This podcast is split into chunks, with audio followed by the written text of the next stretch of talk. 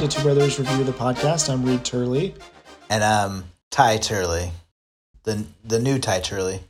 I'm turning over a new leaf. What specific change are you referencing? I can't tell you. Okay. No, it's it's the same old Ty Turley. Dang it.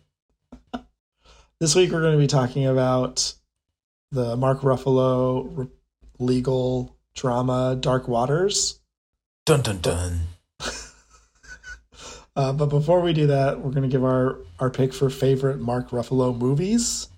Ty, what do you got for us? Mark Ruffalo is an interesting actor because I I do really like him, and obviously you remember him as Hulk, but he kind of disappears into movies, or he's just like never quite the guy who's the flashy that you remember.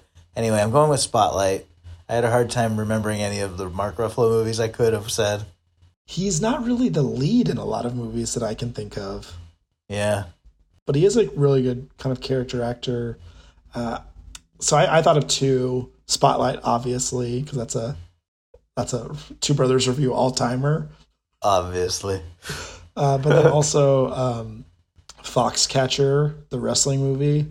But he just has a he has a smaller role. It's mostly Steve Carell and ugh, Channing Tatum. So not Yeah. I can't even remember what he was in, in, in um, Foxcatcher. he's the brother of Channing Tatum. Okay. I don't know. Cool. yeah, no worries. Well, let's talk about Dark Waters. Uh, so this this is a pretty recent story, and I would say is dark. The tone of this movie, the structure of this movie, The, the, title of this movie. it's all dark. It is. It's the dark movie. It's like, uh, yeah, it's not. Also, I, it's a crazy story, and and we still have Teflon. I, that's what I don't understand. It is crazy. It made me so like sick about corruption. Yeah, about money and corporations doing anything for freaking money. Yeah, it, it's it blew my. It is. A, it is a well. Yeah, it's a great story because it truly blew my mind. Uh, I could not believe it. Well, like they, they said it a couple of times, but they make they make a billion dollars a year on Teflon, and to date they've paid out like six hundred and fifty million. So sure, it's like one year's profits, but they're not going to stop. I mean that the EPA fined them like sixteen million dollars. it's like nothing. Yeah, it's a good. Ah, it's a good business for them. And it says something like every living organism on the earth has these PFOA. these um carbon, plastic, whatever molecules in them now. Yeah. Uh, yeah. So, I mean, I think let's talk about the story a little bit or the structure of it where I don't know. Do you think he has a lot of very successful or very dramatic moments throughout the movie? Mark Ruffalo's character? Yeah. Wait, very successful or very dramatic are two very different things. Uh, I guess I mean like the scene comes, the scene is successful, not the character. Like, did you find this movie Um, to be moving? Well, that's an interesting question. Do you you must feel like no? I guess I I don't know. I think the one really powerful scene that stands out is when he's interviewing or de- deposing the CEO of Teflon, and he gets to say like this paragraph and this paragraph. But a lot of this movie is just him looking through the boxes and I don't know, talking to the farmers and figuring out the problems. Yeah, Reed, that's what a lawyer does. Is a serious legal drama. But do you think that is good drama? Drama? Well, he also meets Bucky at the gas station. Oh, I really liked that. That was going to be in my what do I like about this movie? Oh, okay. It's the real guy. It's the real guy. Classic. Um, I mean, I feel like I feel like there. I remember thinking in the movie, there's a lot of points where it's it is kind of uh, dud or deflated and how they tell you things. I remember when he gets the call and they're at the restaurant celebrating, and he goes outside. I was like, that's I don't know, just show his reaction, or it just felt like a very kind of dead scene to me. It, but it does seem like this lawyer is sort of low energy, right? Well, Mark Ruffalo is low energy, so it doesn't matter what the original lawyer was or was not. You cast Well- Mark Ruffalo, you're going to have a low energy lawyer. But Mark Ruffalo is like turning it down. He's like, or mumbles. He looks down. Did he give me? Tell me the movie where Mark Ruffalo's turning it up. I think I think that's just him, dude. Okay, that's how that's how he does it.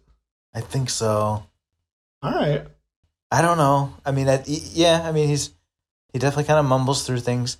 The one I really did not like, the thing I disliked the most about this film was his relationship with his wife, because it just seems like they always fight, and it doesn't give me like a base to build on where I can see uh, why they're together necessarily. And their interactions are always negative, but then she really defends him in the hospital pretty strongly. I just wish you saw more of her, I don't know, respect for him or the reason why she married him. And also the scene where sh the where he's looking for Teflon in the house at night. Uh, she just doesn't even listen to him. She would a human being would listen to her husband. She's hysterical immediately and never never really asks, "Wait, what's going on?" Yeah, I was surprised Anne Hathaway wanted the role because I, I don't think she she gets like a really dramatic moment outside of the hospital, but it doesn't. Yeah, it doesn't show their connection. I don't know. Why do you think she would take this part then? you know, she hasn't made a movie in a while. I don't know. Who knows? The money. It's the money. yeah, she's not probably not doing it for fun. Maybe she thought it was an important social message and wanted okay. to be wanted to be a part of that. I don't know. Maybe she's got a thing for Mark Ruffalo and always wanted to work with him. I get it. That high energy. Give me a break. Okay, well then how I don't know, how about the story or the social impact of this movie? Well, I don't hear a lot of talk about it. It kind of had a small opening and it's going to fade to oblivion pretty fast it seems like. So I don't know. I have I haven't heard. You know, I haven't. I don't see New York Times articles where they're saying, "Can you believe the true story behind Dark Waters?" and what are we doing about it now? But is that because I don't know, like six years ago, all these articles did come out about it, and it didn't change people's minds? Like, I don't know. If you don't live next to the Teflon plant, maybe the ability to cook eggs without them sticking to your pan is worth it. Well, for me, I don't know. I don't know how much we want to talk about this, but for me, the thought is I already have those carbons in my body. It's too late to stop that. So I, I can't make a difference e- to myself or to the world at large. So there's no point in really trying. I do wish, I do wish my government that I pay to do to manage stuff like this was making sure that that all their externalities were internalized. Yeah. It, it made me feel like DuPont is just an evil corporation. Yeah, it kind of implies that 3M stopped, right? I think so. I can't remember exactly, but yeah, DuPont seems evil. Um, I'd go there. Well, like they they they get the state of West Virginia to change the legal limit during the lawsuit. They cover up all the stuff. They don't self-regulate or self or report to the EPA. I don't know. Maybe the world's it, just dark. Well, it is crazy, right? Like, why? uh, yeah, why don't the people in that situation just say, "All right, we're just going to earn less money"? I don't. I don't understand why people don't say that. Or why aren't there more whistleblowers in these companies? more of the the bio the um, yeah, because there's a lot of scientists who knew about the results. Right. It's just self interest or greed that stops people yeah, the benefit of doing it is small and spread over a lot of people, and the cost of doing it is very high and just to you. So you don't do it. I think we make a Tarantino style movie where someone gets a job at DuPont, works there for 15 years, and then publishes everything. Intentionally as a mole? Yeah, as a mole. Can it be uh, Noah Baumbach style? Oh, just really soft and internal dialogues. About a anyway. well, I guess I really just meant the sort of altered history. Yeah. Oh, I see. Yeah. You mean one where he shoots the executive suite? Oh yeah, just lights it up. Lights it up. All right. Are there other things for this one you want to talk about? You liked or didn't like? I was put off at first by the farmer, but by the end of the movie, he was endearing the actor. I mean that the portrayal of that character. I don't know if I understood the first like five things he said, which is pretty awesome, right? You don't get to hear that West Virginian accent very often. No, he's just so gruff. Yeah, but so sad. his story is so sad. Wouldn't you move? Oh, I would Reed. Yes, of course. but people aren't like. I mean, we're you know we're raised in a certain way. The, the, it's not like what they're going through. That's their yeah. There's just in different cultures and different social groups in America or in the world, your home is really sacred and important, and you just out of almost pride, you'd stick to it. Yeah. Okay. I guess I think we didn't, and we talked a little bit about the government corruption, but I also think just sort of the community ostracizing anybody who was involved in the lawsuit would just be so challenging. Yeah, and th- but also uh, nuts that people would react that way too. I mean, they're trying to help them and they get angry. Because if their income is working at the DuPont plant, they don't they don't want anything to jeopardize that either. Yes, they would. Wouldn't wouldn't they if they knew that if DuPont was straight with them and told them the truth, would they still want to work at the plant? We want you. You can work at our plant. We'll pay you this nice salary, but your children will have birth defects. I doubt it. I doubt it too. I hope not. Well, I mean, they even told the story of them realizing it affects pregnancies, pulling all the women off of the line. Someone gets born with a birth defect and realizing that they're liable if they can't prove why all the women got pulled off. So they put the woman back on the line. Yeah, awful. I don't know. Maybe there's just no justice in this world. Yeah. So he's mentioned Bucky. What did you think about having the real lawyer and having the reveal in the later that he was in the background of one scene? Oh, I like that too. I think that's fun Yeah, it's kind of fun. because he's not like a big role. Like you don't, you would never think of that actor. It's totally could be an extra. Does he even say words? No. I don't think so. They're just Yeah, he part of a conversation he gets pulled away from. Yeah. What do you think of how consistently the boss of the law firm was played? I felt like he went back and forth. He has that kind of amazing scene where he says all of us should be outraged, but then he's also constantly kind of negative and down on um, Mark Ruffalo's character. Yeah, uh, Tim Robbins is playing that role, right? Yeah, Yeah.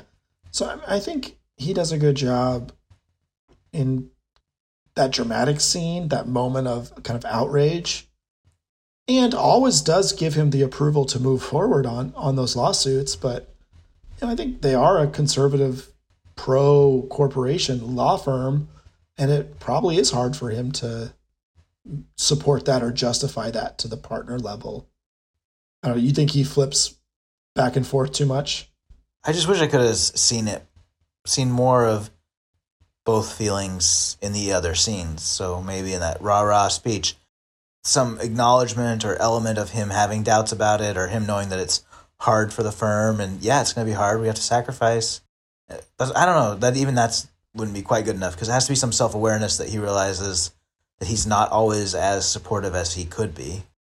at the ho- in the hospital scene he figures that out right That's yeah, that could. We never see him after that scene. I don't think. no we don't it kind of very fast wraps up and goes to the the point of um all the exposition at the end about what's happening Yeah, I just think exactly that. That's an example of had we seen him after that hospital scene, it might show some some more about why he does what he does, or make it seem more believable that he toes both lines. As it was, I was kind of like, "What? What's his deal?" I don't. Yeah. didn't seem like a real character grounded in some point of view that he was consistently stuck with. All right what will you rate dark waters out of five I'm gonna. Oh man, what's up dude I thought I knew, but now I'm having doubts. Wait, let me. You say yours first. i don't want to anchor you well, I have two options in my mind, so yeah i'm, I'm waiting i'm edge of my seat I'm gonna go with three. It's. I don't think it's that good of a well made of a movie, but I do think it's worth seeing. All right, I'm going to give it a two. I, it was hard for me to engage with this, and yes, probably an important story, but also uh, they left me feeling pretty depressed. Okay. All right. All okay. What's uh What's another thing that you've been watching, reading, or listening to? Have you watched uh, Grace and Frankie? Never. Do you know what it is? Yes. I don't know. Is it good? I'm not sure. I've watched six episodes. So good enough, I guess. Good enough. I'm totally on the fence still. Okay. Um, this one might be a little bit specific or tough for people, but I've been playing the game Zelda Breath of the Wild uh, on Nint- a Nintendo game with Sounds Zelda in it, but it's pretty good. I like the kind of the graphics, and it's an open world where you're exploring around, and you can just kind of go wherever. It's not so linear, um, and find different quests to take care take on. Okay. Nice. So that that one has a high startup cost. Maybe less than flying to New York to see one of Ty's plays that he recommends, but still pretty high. if anyone's coming to New York, Wheel of Prob, my improv shows this Thursday at 9:30. See you there. And if you're listening to this after this Thursday at 9:30, Ty means the second Thursday of each month. yeah, second Thursday. Which, whoa, second Thursday of each month. Yes, So maybe in January you could still catch it. definitely. All right. Thanks for joining us for another episode of Two Brothers Review the Podcast. I'm Reed Turley. And I'm Ty Turley, and uh, everyone, everyone, email Reed to uh, lift his spirits after dark waters. Oh, that's okay. I'm feeling better. Oh, you're feeling better. Oh man, Things are good. email me because I'm not. All right. Bye.